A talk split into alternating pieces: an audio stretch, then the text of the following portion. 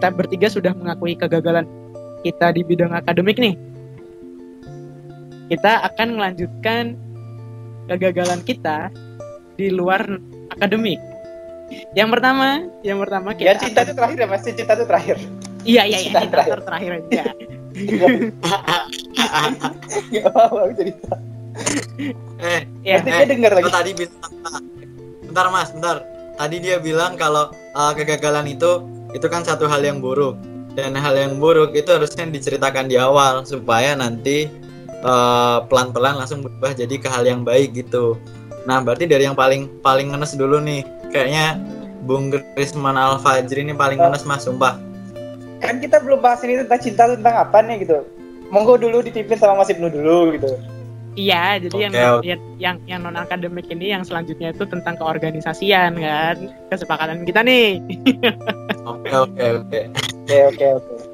Jadi dari mungkin ini siapa nih? Tadi kan tadi Anas nunjuk Krismon nih ya? Mas, ini aku kasih pilihan mas. Iya. Kalau kalau sekarang ini aku, nanti kamu berarti tentang percintaan itu mas. Iya, boleh. Iya Allah, aku duluan. Ya udah oke okay, oke okay. Krismon ya. nggak apa-apa biar adil aja biar adil aja. Tadi kan Anas duluan sekarang Krismon duluan ntar aku duluan. Ya udah. Ini semoga nggak ada yang menyinggung apa ya nanti ya? Nggak ada yang menyinggung orang-orang fakultas ya?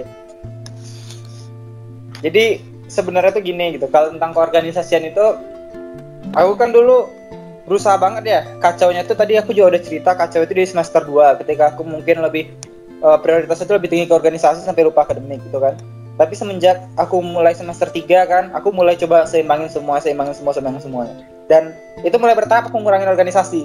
Jadi semester 2 udah habis jabatanku di semester 4 aku turunin jadi lima organisasi. Kemudian sampai di semester 6 sekarang aku cuma ada di satu organisasi doang gitu.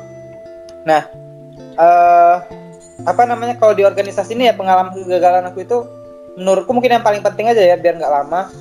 Itu tuh pertama ketika dulu ya dulu itu targetku aku kan semester 2 itu masuknya ke BEM Fakultas Teknik ya gitu. jadi fakultasku itu ada BEM ya mungkin teman-teman semua tahu lah gitu. Ada BEM Fakultas Teknik aku keterima di sana.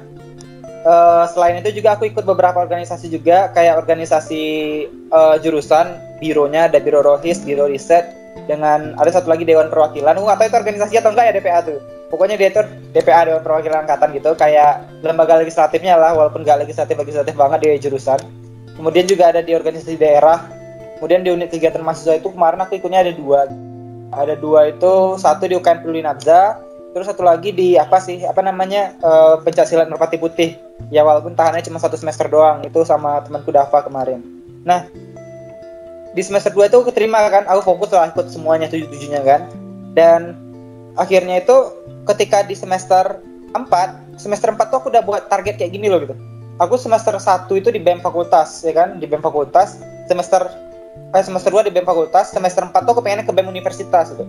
Karena kan tadi aku juga sempat nyinggung aku punya mimpi buat menjadi seorang ketua BEM gitu. Entah lah ya aku tuh kayak pengen ada manfaat yang aku kasih aja gitu lewat uh, jadi pemimpin organisasi pemimpin ormawa gitu. Nah jadi aku udah mulai ngerencanain nih gitu.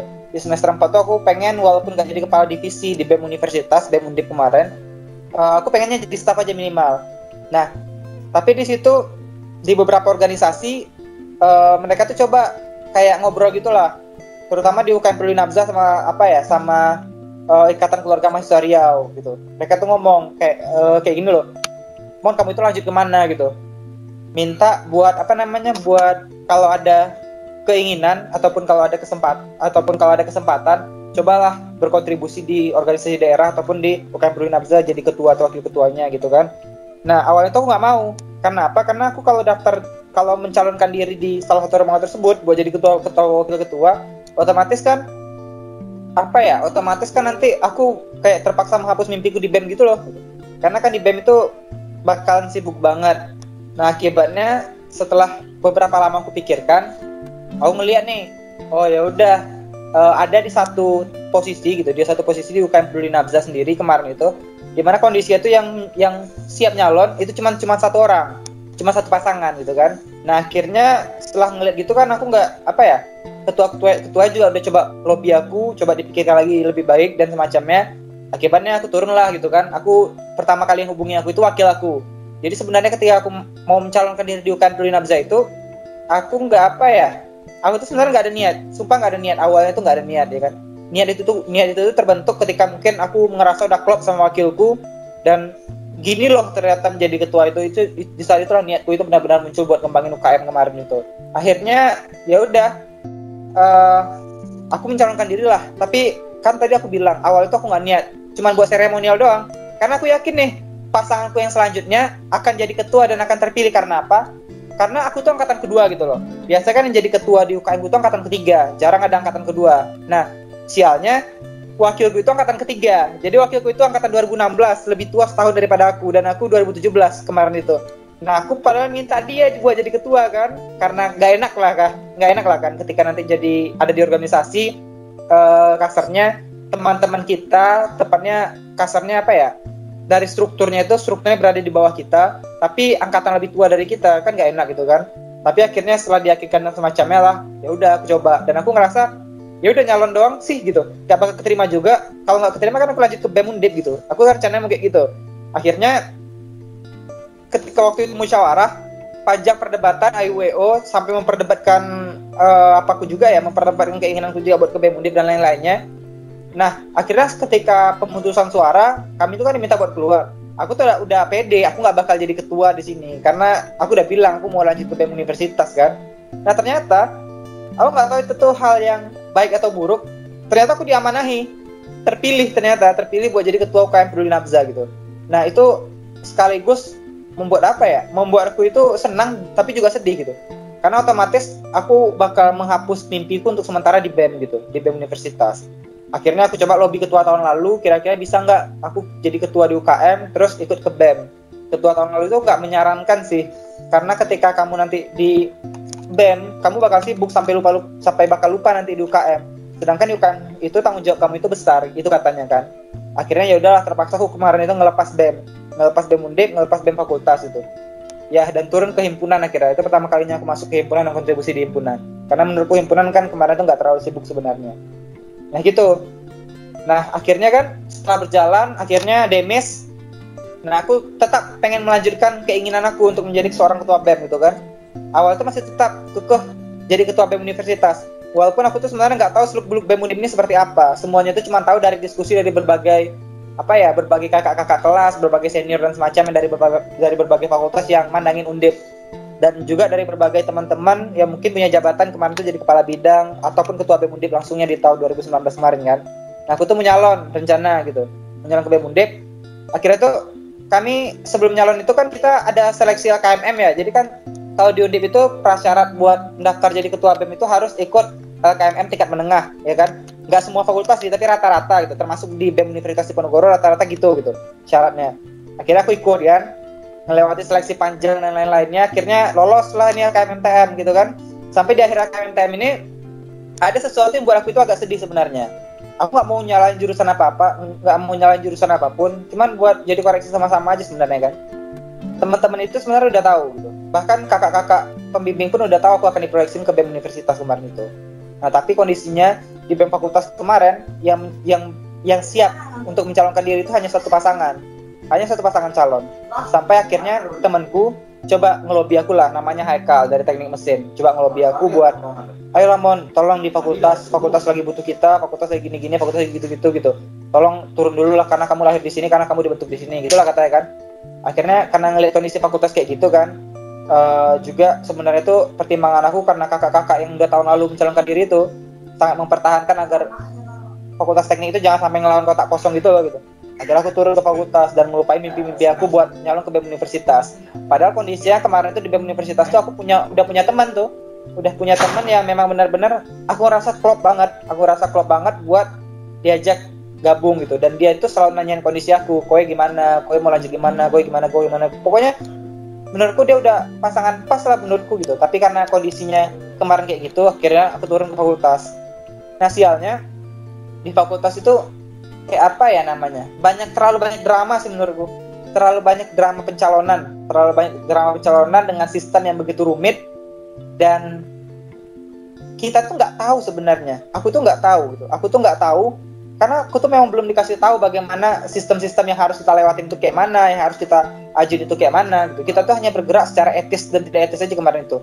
Kita tuh keliling ke 12 jurusan kan, ke 12 jurusan minta izin sama ketua-ketuanya gitu. Dan lain-lain lah. Sampai kita tuh pernah ada konflik.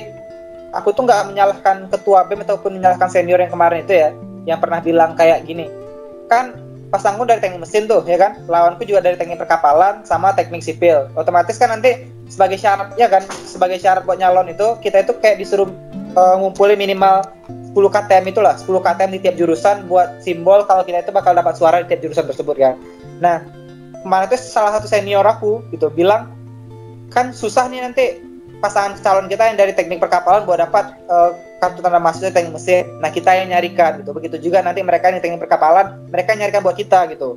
Nah kita ngikutin saran dia karena memang menurut kita itu bagus saran dia kan gitu. Kita nggak tahu dampak selanjutnya itu akan seperti apa. Ternyata dampaknya itu lebih besar yang kita pikirkan.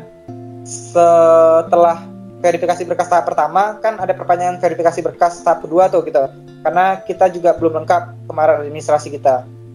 Nah akhirnya dipanggil lah kita sama jurusan-jurusan yang uh, mungkin kita apa ya mungkin kita kerjasama untuk mendapatkan kartu tanda mahasiswanya di situ kita dimarah-marahin sebenarnya dimarah-marahin uh, aku nggak bilang tuh dimarahin sebagai hal yang kasar sih tapi menurutku memang salah kita. Tapi aku nggak bisa mengatakan 100% salah kami.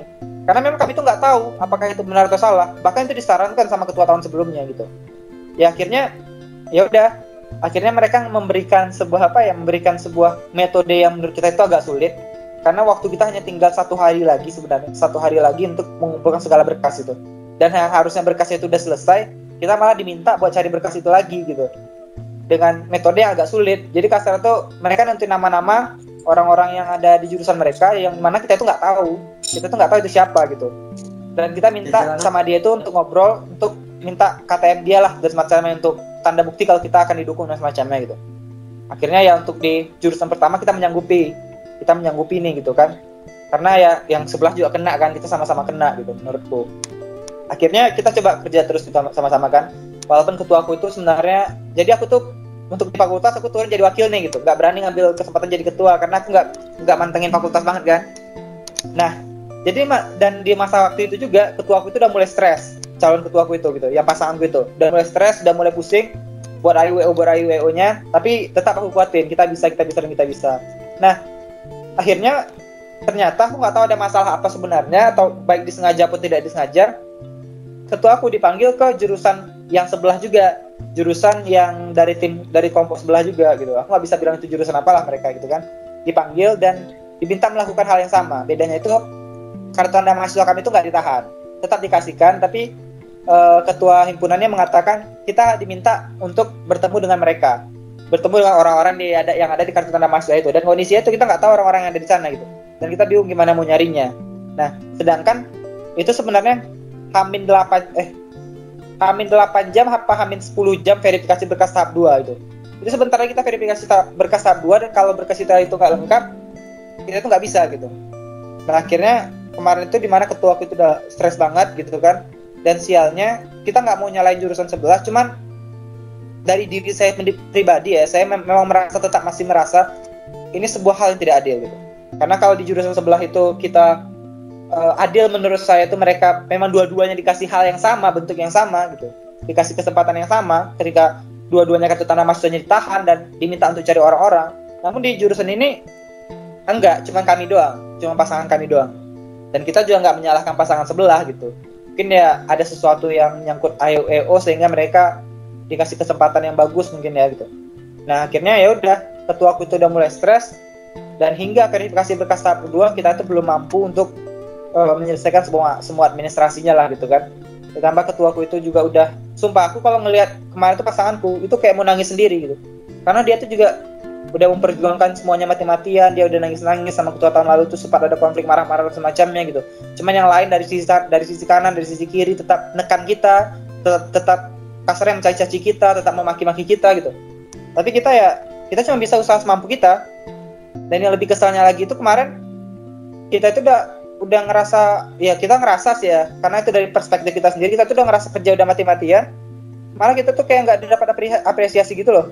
Malah kita itu dari satu, salah satu lembaga pers di fakultas teknik sampai nama kita itu udah nggak apa ya sampai nama kita itu udah nggak di udah nggak di apa gitu. Padahal yang menurut saya dari dari beberapa contoh berita yang saya baca itu pasti mereka itu akan menyertakan inisial apabila ada hal-hal yang buruk menyangkut orang tersebut. Tapi kita itu nggak malah uh, ada yang memberitakan kita itu apa namanya salah satu pasangan calon belum mampu melengkapi berkas atas nama pasangan ini gini gini gini gini gini gini gitu.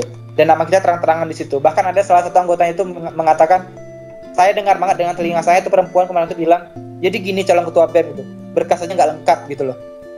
Dan kondisinya kemarin itu belum di forum memang lepas-lepas kayak gitu. Dan kita tuh merasa makin tertekan oleh orang oleh orang-orang seperti itu gitu yang tidak tahu latar belakang kenapa kita seperti ini gitu. Akibatnya ya udah dari hal tersebut kita ngerasa ada yang tidak ada yang tidak baik di fakultas teknik gitu. Yang tidak baik itu bukan calonnya, tapi ada sistem yang baik secara sadar ataupun tidak sadar yang memang menggerogoti fakultas teknik yang memang apa ya menurut kita kurang baik lah kurang elok. Kemarin itu saya mengatakan demokrasinya itu belum dewasa. Demokrasi di fakultas teknik itu belum belum, belum dewasa menurut saya. Jadi akhirnya kita terpaksa mengundurkan diri berkas kita tidak penuh, tidak lengkap. Namun ketika mengundurkan diri pun orang-orang yang tidak tahu cerita lengkapnya seolah-olah menjadi Tuhan bagi kita gitu. Banyak pesan yang maksud dari saya itu yang mengatakan, Allah apa gunanya lu ikut LKMTM gak guna, Allah bodoh, Allah pengen ngata-ngatain tapi nggak tahu mau ngata-ngatain siapa, pengen goblok-goblokin tapi nggak tahu pengen goblok-goblok siapa. Baik itu dari teman-teman satu angkatan, adik-adik kelas yang kemarin itu juga ada yang masuk masuk masuk kritik, bahkan dari alumni yang udah lulus pun juga ada gitu. Sampai-sampai itu buat kita drop banget sih sebenarnya. Kita udah gagal buat wujudin mimpi kita buat buat apa ya jadi ketua ormawa bahkan nggak sampai masa penca masa apa namanya masa kampanye. Dan sedemikian kita ngelepasin mimpi kita tapi kita masih tetap dicaci maki dan semacamnya ya udah gitu. Kita pasrah gitu. Tapi di situ kemarin tuh kondisinya fakultas teknik malu banget buat menghadapi kota kosong. Akibatnya gimana pun saya sepakat sama wakil sama ketua saya kemarin sama uh, pasangan saya gimana pun jangan kita biarkan ada yang namanya gerakan kota kosong di tiap-tiap jurusan. Kita coba akomodir itu termasuk di fakultas eh di jurusan saya jurusan PWK kita usahakan agar pasangan calon itu enggak dia apa ya enggak ada gerakan kotak kosong loh terhadap pasangan calon yang maju itu walaupun satu doang gitu. Kita kemarin itu sampai saya bawa adik-adik saya itu buat bilang gini buat buat apa ya buat saya bilangnya gini gitu. Kalau memang mereka bagus pilihlah gitu. Tapi kalau enggak tentu uh, coba pikirkan lagi baik-baik bagaimana uh, masa depan fakultas teknik gitu. Kalau memang tidak silahkan teman-teman ngambil kotak kosong gitu. Dan saya dan saya tuh juga dorong. Saya bahkan nanya ke pasangan calon kemarin itu sejak kapan kalian mempersiapkan semuanya? gitu. Dan mereka bilang sejak sejak lama-lama sekali karena mereka udah teguh udah yakinnya lama bahkan lebih lama dari aku sama Hekal gitu. Karena orientasi kami memang awalnya berbeda kan. Nah sampai di situ saya mengatakan saya percaya anda kalian akan jadi uh, apa namanya kalian akan memimpin fakultas dengan baik bla bla bla. Pokoknya saya saya dorong mereka gitu. Saya dorong mereka dan saya juga pengen anak-anak di, di jurusan saya itu nggak buta lah. Nggak hanya karena konflik seperti itu terus menghancurkan demokrasi enggak gitu. Akhirnya saya bersyukur banget mereka terpilih menjadi ketua dan wakil ketua BEM lawan saya kemarin. Nah dan kemarin di masa itu saya juga udah nggak tahu buat apa-apa mau melakukan apa. Asli saya nggak tahu.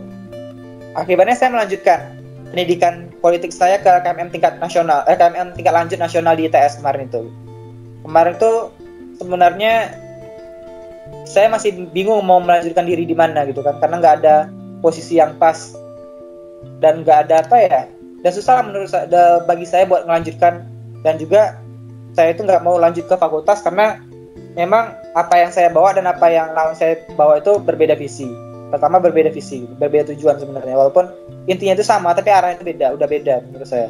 Dan selanjutnya itu uh, kenapa saya nggak mau ikut ke sebelah? Karena ada ketidakcocokan dengan beberapa orang. Memang saya rasa nggak nggak nggak bisa lah untuk saya ajak kerjasama nantinya. Dan daripada nanti organisasinya kacau akibatnya ya udah kita nggak jadi apa-apa kasarnya. Gitu. ya walaupun ketika walaupun ketika kita tidak jadi apa-apa sebenarnya saya sedih banget.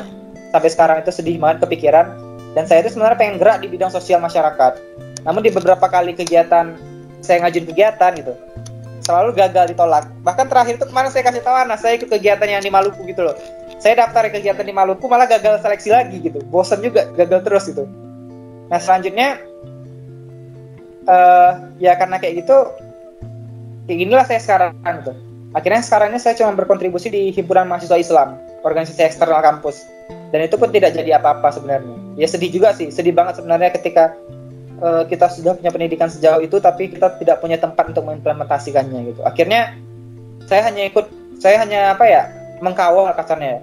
Mengkawal sebagai vertikal vertikal bebas berbagai apa ya berbagai dinamika yang ada di kampus saya. Mungkin mungkin kemarin itu tentang uang kuliah tunggal saya ikutin. Kemudian dalam berbagai apa ya dalam berbagai diskusi kayak kemarin itu juga ada dari fakultas ini ngadain sahur sore tentang student government saya ikutin. Kemudian ada isu A isu B isu C gitu. Saya coba ikutin semua gitu. Karena saya pengen uh, ketika mungkin ada yang terlintas di pikiran saya saya sampaikan gitu karena saya nggak pengen apa yang saya dapat itu jadi sia-sia gitu tapi akhirnya teman pasangan saya kemarin pasangan saya yang di BEM Undip yang harusnya kita gitu mengatakan kalaupun kowe tidak jadi apa-apa, cobalah cari uh, yang bisa ngelanjutin kowe gitu. Dan itulah selanjutnya saya coba cari-cari teman-teman, saya coba cari-cari adik-adik yang memang bisa saya kasih tahu gini gitu, gini gitu, gini gitu gitu. Itu doang sih yang buat kita sedih banget kenapa ada sistem demokrasi seperti itu bahkan di ranah mahasiswa. Sampai kemarin tuh ketika saya memang benar-benar emosinya, saya tuh bilang gitu, pantas saja nanti di apa ya di bangsa Indonesia ketika bangsa ini mencalonkan diri ketika apa ya para pemimpin bangsa ini mencalonkan diri dan AUEO bangsanya kacau bangsanya rusak. Ya memang dimulai ketika mahasiswa. Dan yang saya lihat di mahasiswa ini adalah contoh bersih dan contoh pas bangsa Indonesia nanti gitu bangsa Indonesia yang ada sekarang. Saya nggak ingin menyalahkan siapa-siapa tapi buat jadi evaluasi sama-sama lah gitu. Buat apa namanya tahu tahulah secara lengkap dan lakukanlah demokrasi secara baik gitu. Bukan demokrasi yang seolah-olah ditekan bukan demokrasi yang seolah-olah dipaksa bukan demokrasi yang seolah-olah benar-benar terikat gitu. Tapi jadikanlah yang benar-benar demokrasi yang baik dan bersih begitu ya gitu sih sedih banget ya. Lanjut.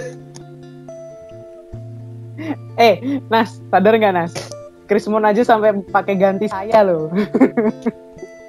Iya ya gimana? Gara-gara terlalu terbawa ya, suasana gara-gara dia unek, bahasanya unek. jadi gak sanskrit lagi nih. Aduh gimana nih? Dia unek dia, dia unek unek. Dan aku jadi dia ngeluarin unek unek pakai saya loh.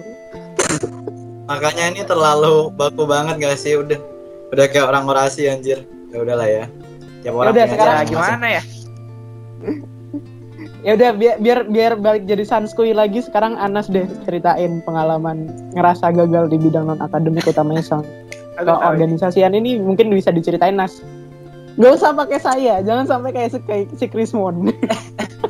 ya nggak sengaja itu udah keluar terlalu mendramatisir ya, unek-unek semuanya keluar. Terutama buat orang-orang yang tidak tahu sama sekali tentang bagaimana kami lalu mencaci maki kami gitu. Mari bertemu gitu kan. Tidak okay. pernah mau ketemu mantap memang Krismon tapi aku aku juga baru tahu sih kalau misalnya Krismon ternyata waktu kasus yang kemarin agak yang itu loh yang yang tadi Krismon ceritain itu ternyata memang sepanjang itu ceritanya. Ya ternyata Panjang. memang ternyata memang unek-unekmu lucu mon. Iya. Serius, itu masih seperti setengah itu dari semua yang terjadi karena ada setengah lagi memang nggak bisa dikasih tahu ke siapa-siapa apalagi ke iya, publik iya. kan nanti terjadi konflik kita. Iya iya. Memang. Nanti aku juga nggak bakal cerita sedetail itu. Yang sedetail okay, yang seharusnya. Oke, Nas, gimana Nas? Oke, uh, mungkin kalau kegagalanku di Ormawa, sebenarnya cita-citaku tuh mirip juga ya sama Krismon. Aku dulu waktu kuliah itu waktu jadi maba aku punya cuma satu keinginan sih. Keinginanku adalah aku pengen nanti jadi satu pimpinan organisasi yang di situ aku memimpin dengan styleku sendiri. Dan karena juga yang kedua tuh uh, ketika aku kuliah waktu jadi maba tuh aku melihat banyak hal yang itu tidak sesuai dengan kok bahasa aku jadi baku gini ya ketularan Mas Kris. Aduh. Ya pokoknya kalau bahasanya itu bahasanya nggak sesuai sama apa ya idealisme aku sendiri lah jadi waktu itu aku pengen jadi pimpinan itu. Nah waktu itu mungkin Mas Kris juga tahu aku tuh dulu uh, impianku utama itu ya mungkin aku langsung sebut aja lah aku pengen jadi ketua himpunan. Ya aku udah uh, aku usahain juga aku coba aktif di oh ya sebelum jadi ketua himpunan tuh ada satu ke kekecewaan sih kegagalan sih. Dulu itu karena dulu waktu zaman kumaba itu masih ada kegiatan magang waktu dibawain sama HMTP 2018 nah itu aku kebetulan ikut magang yang bidang PSDM nah waktu itu aku tertarik banget nih sama PSDM apalagi dia kan bidang yang berurusan banget nih sama manajemen sumber daya manusia ya. Intinya dia berhubungan banget sama banyak orang. Kebetulan aku tuh tipe orang yang suka kenalan sama banyak orang yang easy going dan uh, aku seneng banget sih kalau punya banyak teman atau kenalan gitu karena nanti kalau aku butuh apa-apa ke mana-mana ataupun aku bingung aku bisa ajak mereka diskusi. Di pemikiranku kayak gitu. Nah kecewaanku adalah ya aku merasa di magang itu aku aktif lah. Aku juga waktu itu kalau aku yang sekarang lihat aku yang dulu bisa dibilang pertanyaan dan argumenku pun normatif gitu masih. Ya apa ya permukaan banget gitulah karena waktu itu juga literasiku masih minim dan aku belum kenal juga nih sama orang gagal yang waktu itu sempat nyindir aku lah ngasih tahu aku kalau gue itu jadi orang jangan yang normatif lah jadi orang tuh jangan yang ordinary gitu. Coba banyak-banyak baca buku sama literasi. Nah jadi sebelum kenal orang gagal itu bener-bener ya bisa dibilang kentang lah. Habis itu tibalah tuh pas masanya uh, rekrutmen HMTP nah sebenarnya aku tuh pengen ke BEM karena waktu itu uh, pasti kalau teman-teman di sini dari PWK Undip tahu ya kalau ada properti HMTP yang namanya sharing day yang mana isinya adalah pengenalan ormawa-ormawa yang ada di Undip sendiri mulai dari ormawa di tingkat himpunan sampai ke tingkat fakultas atau ke Undip juga ya. Aku agak lupa. Sampai ke Undip juga kalau nggak salah itu. Nah, waktu pengenalan itu uh, aku lihat salah satu alum, alumni PWK sekarang, Mas Mas siapa Mas Fata. Kebetulan waktu itu kan dia wakil ketua BMFT waktu itu. Nah, aku ngelihat wah anjir namanya Maba juga ya. Langsung wah ini orang keren banget nih jadi wakabem. Maba kan kalau ngelihat eksekutif kampus apalagi waktu dulu di SMA aku ikut organisasi juga sebatas hahihi doang jadi kayak ngelihatnya tertarik banget gitu apalagi dia uh, ruang lingkupnya kan luas ya ruang lingkupnya fakultas. Jadi waktu itu pas ditanyain ini siapa nih yang mau ke BEM aku tunjuk jari waktu itu. Nah cuman nggak tahu nih taktiknya HMTP 2018 dan aku juga udah sempat ngobrol juga sama salah satu petingginya teman Mas Ibnu juga. Ya sebenarnya waktu itu kita mabani sempat diindoktrinasi lah buat uh, daftar HMTP semua dulu. Intinya daftar HMTP dulu gitu jangan keluar dulu sebenarnya kalau dalam pikiranku pun uh, yang dulu aku kegiring ya. Kalau aku yang sekarang ketemu aku yang dulu woi goblok lu jangan gitu jangan manut-manut. Lu tuh harusnya mikir kalau sebenarnya berkarya tuh bisa di mana aja. Oke lah rumah lu di HMTP tapi kan uh, dengan lu berkarya di luar itu kan lu juga membanggakan rumah lu gitu. Nah cuman waktu itu kepikirannya belum gitu. Karena waktu itu narasi yang digaungkan adalah karena kita ini warga HMTP, kita ini anggota HMTP ya rumah sendiri dulu nih yang dibagusin internal dulu, baru eksternal. Padahal kan bisa selaras kan harusnya. Nah cuman aku yang dulu bukan aku yang sekarang kalau lagunya tegar. Jadi ya begitulah. Aku ikutin aja lah nih cutting mainnya gimana. Aku terindoktrinasi. Ya udah. Akhirnya aku ikutlah HMTP nggak jadi daftar BEM nah pas ikut HMTP itu aku kan uh, pilih dua bidang Kesma sampai SDM aku yang Kesma ini pilihan kedua nggak niat gitu yang PSDM aku niatin. Cuman aku niatin tapi aku waktu wawancaranya tuh nggak niat. Malah mas mbaknya tuh ketawa ketiwi gitu. Dulu waktu zaman masih maba itu uh, pembawaanku tuh apa ya bisa dibilang nggak serius sekarang. Bukan nggak seserius sekarang tapi personal branding gue tuh lebih ke orang yang selengean gitu. Orang yang hahaha nggak ada kapasitas lah. Yang mungkin bisa dibilang aku tuh uh, kalau misal di HMTP tuh ya lebih cocok ke orang yang public relation gitu daripada orang yang masuk PSDM dan itu pun ternyata kejadian juga nih waktu wawancara bidang PSDM waktu ditanya-tanya kaderisasi itu gimana ya jawabanku Fafifu sambil ketawa-ketawa. Soalnya ada mbak-mbak nih temennya Mas Krismon agak cakep juga sih. Dia senyum sambil ketawa ya. Ya siapa yang gak melting kan apalagi orangnya cakep. Ya udah. Ya udah. Ini nanti di nanti nanti ini gak usah dihilangin ya mas anjir eh jangan mas. Nggak apa-apa lucu loh. Ya waktu itu karena aku uh, aku tuh udah excited dulu sih sama mbaknya waktu internship. Ya karena melihat banyak ketawa aku jadi seneng. Dan ketawa juga waktu itu pembawaannya nggak serius. Nah mungkin dari situ uh, mereka menyimpulkan bahwa aku nggak cocok di bidang PSDM karena kalau aku lihat di oprek HMTP tahun 2019 itu kriteria orang yang masuk PSDM itu lebih banyak ke orang yang uh, apa ya seakan-akan serius gitu. Padahal sebenarnya uh, serius apa enggak itu kan ukurannya subjektif ya. Maksudnya uh, apakah ketika seorang ini tertawa berarti dia nggak serius kan belum tentu. Apakah ketika seorang ini benar-benar uh, nggak ketawa dia nggak serius kan belum tentu juga. Cuman ya mau gimana lagi ya karena kita manusia juga cuma bisa melihat dari permukaan. Nah ya udah deh uh, aku nunggu pengumuman dan ternyata ya aku nggak keterima di bidang PSDM dan aku malah bingungnya aku keterima di bidang kesma. Padahal pas ditanyain di wawancara bidang kesma itu aku ditanya ini eh yang kamu tahu tentang bidang kesma itu apa? Ya kesejahteraan mahasiswa mbak. Terus tanyain lagi kesejahteraan mahasiswa itu apa? Ya pokoknya gimana cara kita supaya bikin mahasiswa sejahtera? Karena mahasiswa juga butuh disejahterakan. Intinya aku bilang kayak gitu. Muter-muter lah mungkin uh, kalau dikategoriin sebagai kesesatan berpikir itu circular reasoning. Jadi alasanku telur ayam muter mulu. Nah mungkin karena mbaknya udah kesel waktu itu tanya ke aku jadi ya udah ya udah gitu aja. Aku aku ngiranya ya paling paling aku eh, nggak uh, ke kesma ataupun kalau nggak keterima P nggak keterima PSDM alias nggak keterima HMTP karena aku ngelihat uh, respon mereka ketika di bidang PSDM pun kok kayak gitu. Terus di bidang kesma aku juga nggak serius. Dan aku waktu ditanyain berapa nih persentase keyakinan kamu? Kamu lebih milih PSDM atau Kesma? PSDM aku jawab 70 30 waktu itu. Nah yaudah pas pengumuman itu tahu-tahu aku keterima di bidang Kesma. Ya kalau dibilang kecewa sih kecewa ya karena nggak sesuai ekspektasi ya tapi waktu itu aku positive thinking lah ya udahlah. Apalagi waktu itu uh, pas first gathering di salah satu tempat makan di daerah Mula Warman kalau nggak salah kebetulan itu kan fungsinya ketika HMTP 2019 itu fungsionarisnya uh, kan angkatannya Mas Krismon, kadifnya juga sama beberapa staf ahli. Nah itu asik juga sih di situ. Jadi ya aku sedikit ya udahlah terima baiknya aja.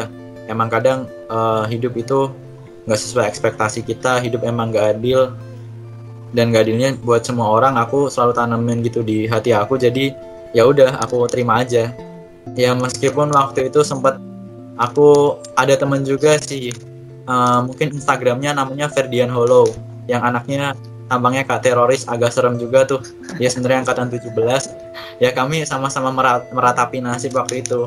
Bahkan sampai uh, merenung di kosan curhat berdua ber kenapa ya kita nggak keterima di PSDM ya aku juga nggak tahu nas. Ini kayaknya ada yang salah nih. Ya tapi justru dengan penolakan itu uh, waktu itu sih niatnya kita gini ah ya udahlah kita nggak terima PSDM nggak apa tapi kita bukti ini kita bisa lebih bagus dari bocah-bocah PSDM HMTP waktu itu ya udah habis itu kita jadi ibaratnya punya langkah strategis yang lebih jelas lah kita pengen lebih ngaktualisasiin diri lah waktu itu.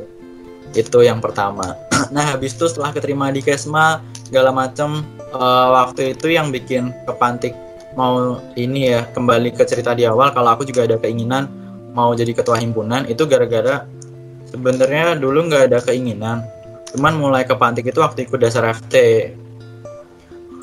nah di dasar FT ini kebetulan aku ikut KBKMMRO KBKMMRO kan uh, singkatan dari manajemen manusia dan rekayasa organisasi. Intinya banyak soal keorganisasian seputar manajemen sumber daya manusia yang aku pelajarin di situ dan dapat banyak relasi dari teman-teman di 12 jurusan teknik yang lain dan dapat juga nih insight dari alumni dasar FT tahun-tahun sebelumnya karena pemateri KBK itu juga alu, uh, apa alumni dasar FT sebelumnya.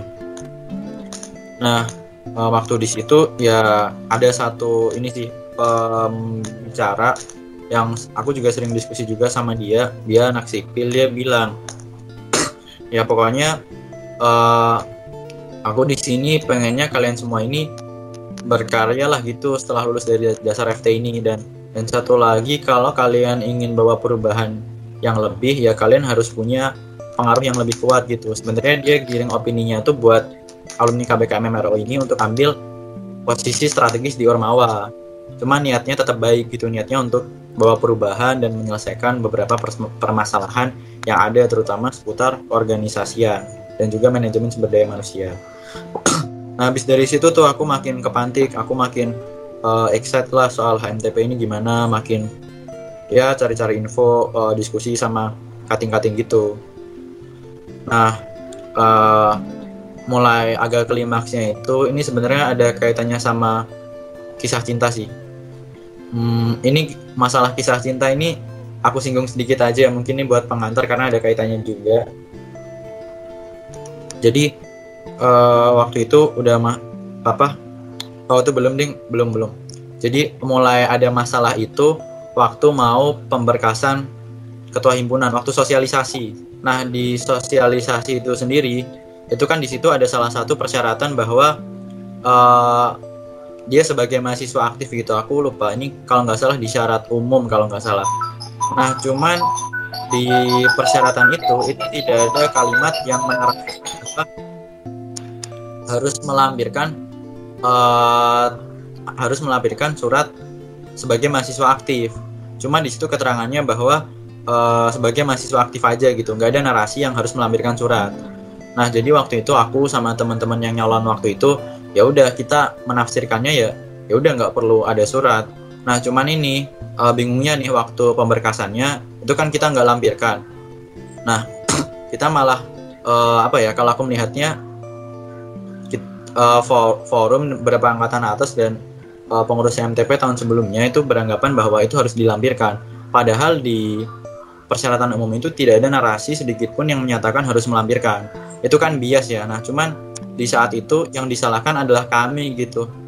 Karena yang mau nyalon aku nggak tahu ya. Kalau aku menganggapnya itu sebagai satu kesesatan berpikir ya karena sebenarnya uh, itu narasi yang bias. Kenapa disalahkannya cuma ke satu pihak gitu? Harusnya kalau kita salah pun ya sudah. Kenapa nggak pemberkasan ulang gitu? Toh juga masalah satu surat aja. Cuman waktu itu permasalahannya agak sempat digede-gedein sampai kita harus bikin surat pernyataan. Bermaterai bermaterai juga itu. 6000 kami tidak akan mengulangi lagi berserta kronologinya. Padahal menurutku sendiri ya menurutku ini opini ya. Opini kan nggak masalah apalagi kita negara demokrasi ya. Eh, bebas beropini gitu udah dilindungi juga nih sama UUD 45 dan Undang-Undang HAM jadi kalau menurutku ya untuk hal yang baik seperti itu ya ngapain diperdebatkan gitu?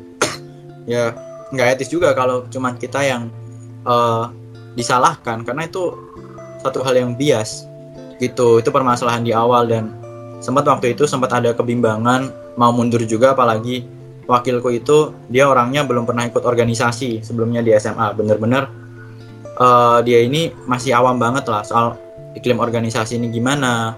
Terus uh, gambaran cuman dia udah dapat gambaran sih dunia perkuliahan gimana karena kakaknya tuh kuliah di UNS waktu itu dia sempat ragu kan aku pun juga agak sempat ikut terpengaruh karena benar-benar tekanan di forum itu uh, bagiku yang waktu itu masih mahasiswa baru, masih mahasiswa kentang yang literasiku masih minim dan aku belum berani berpendapat seperti sekarang ini, menurutku itu tekanan banget.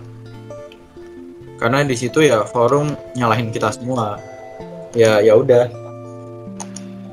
Tapi waktu itu uh, aku terima-terima aja.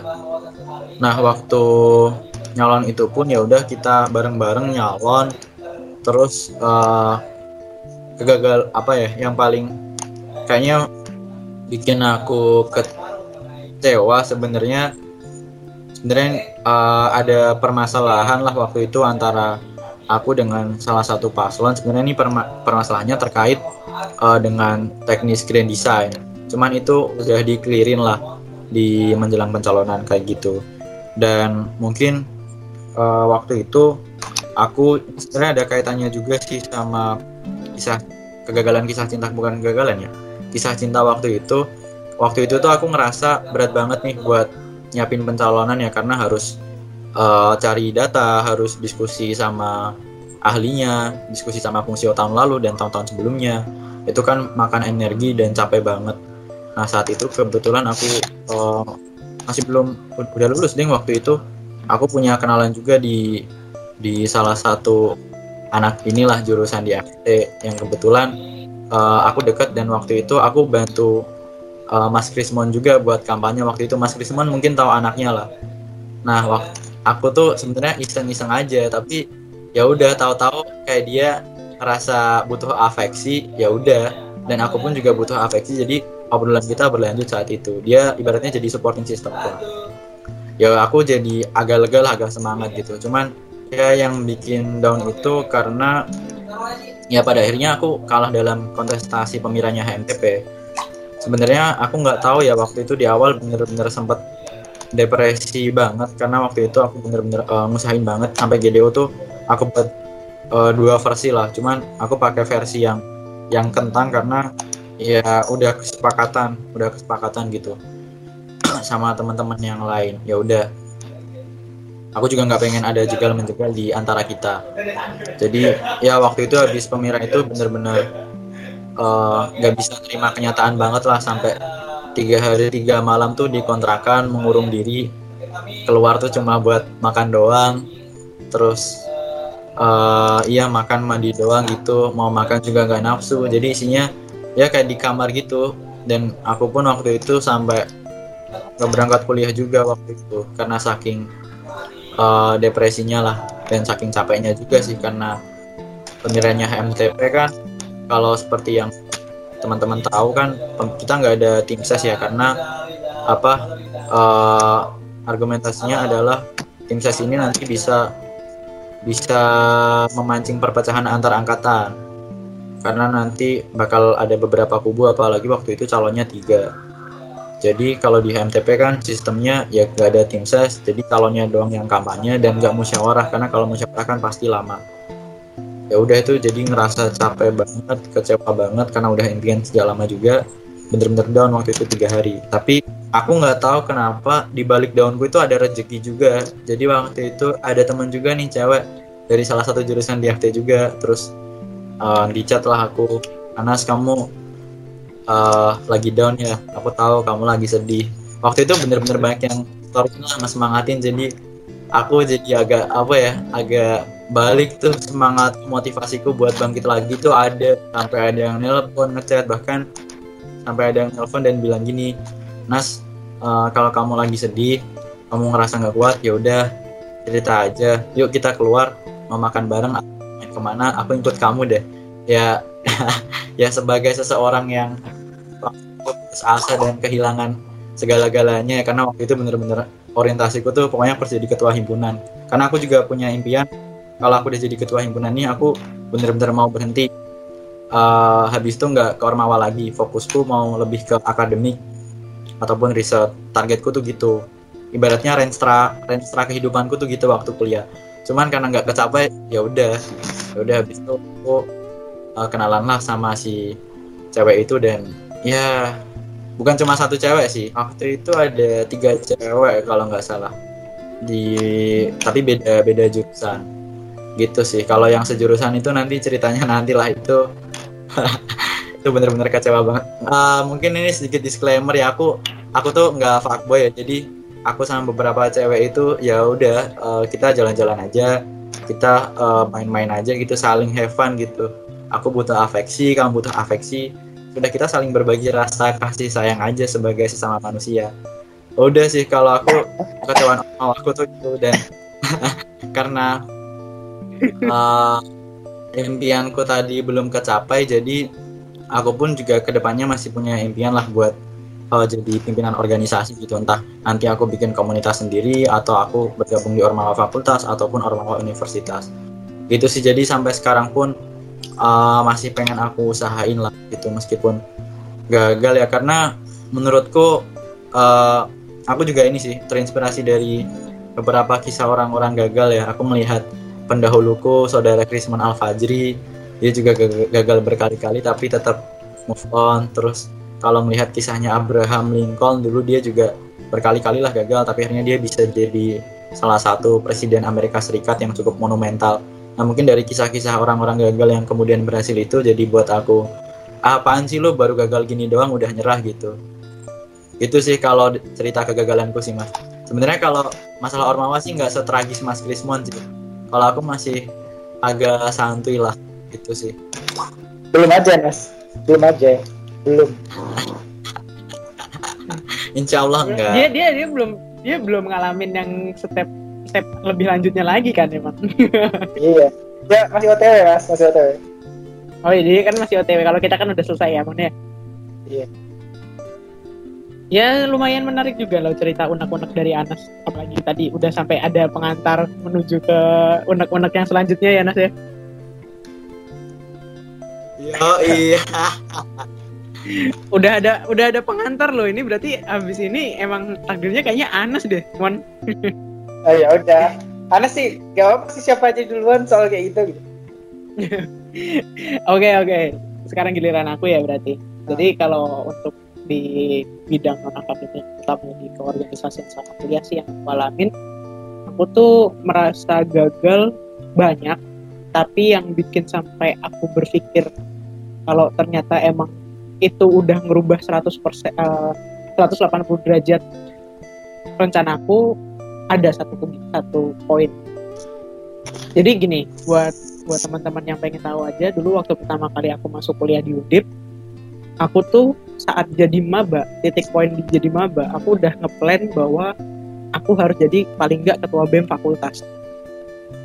Aku pengen banget bisa jadi pemimpin di bidang uh, keorganisasian mahasiswa yang eksekutif di tingkat paling nggak fakultas.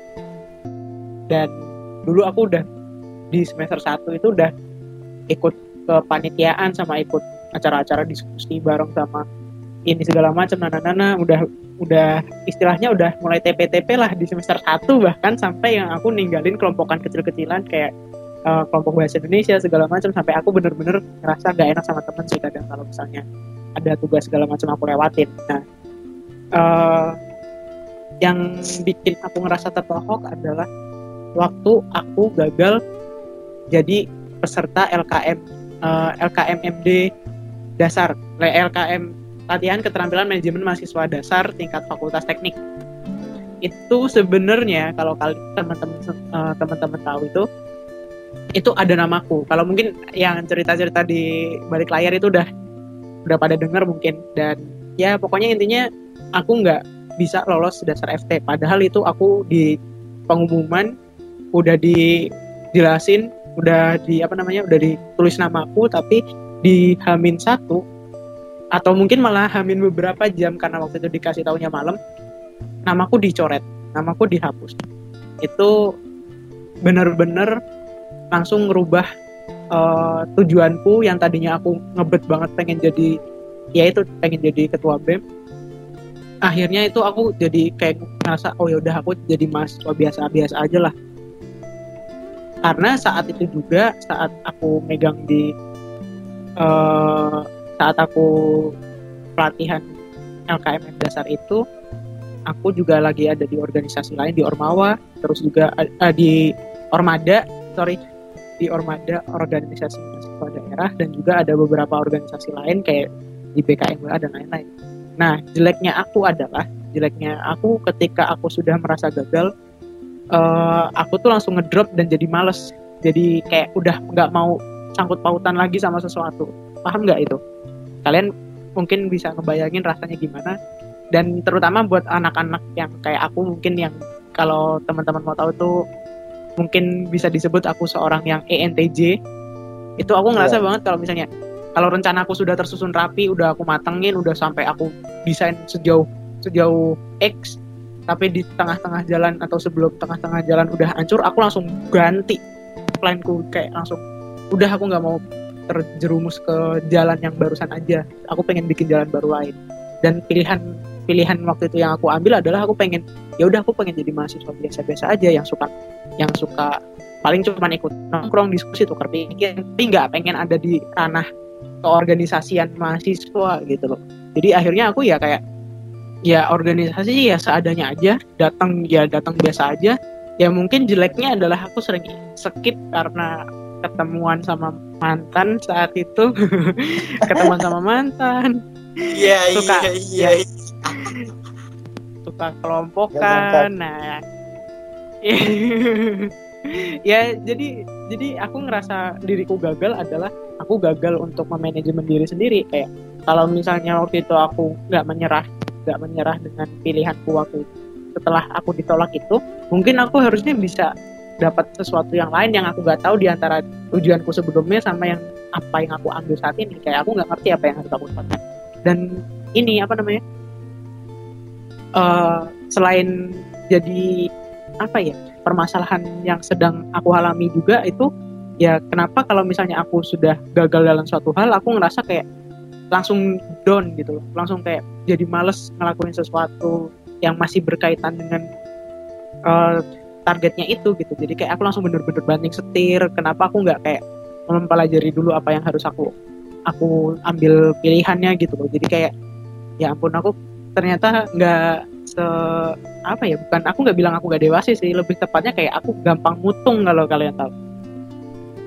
Aku jadi kayak gampang bukan nyerah tapi kayak ya udah nggak nggak deh nggak nggak mau urusan gitu. Udah pokoknya stop gitu.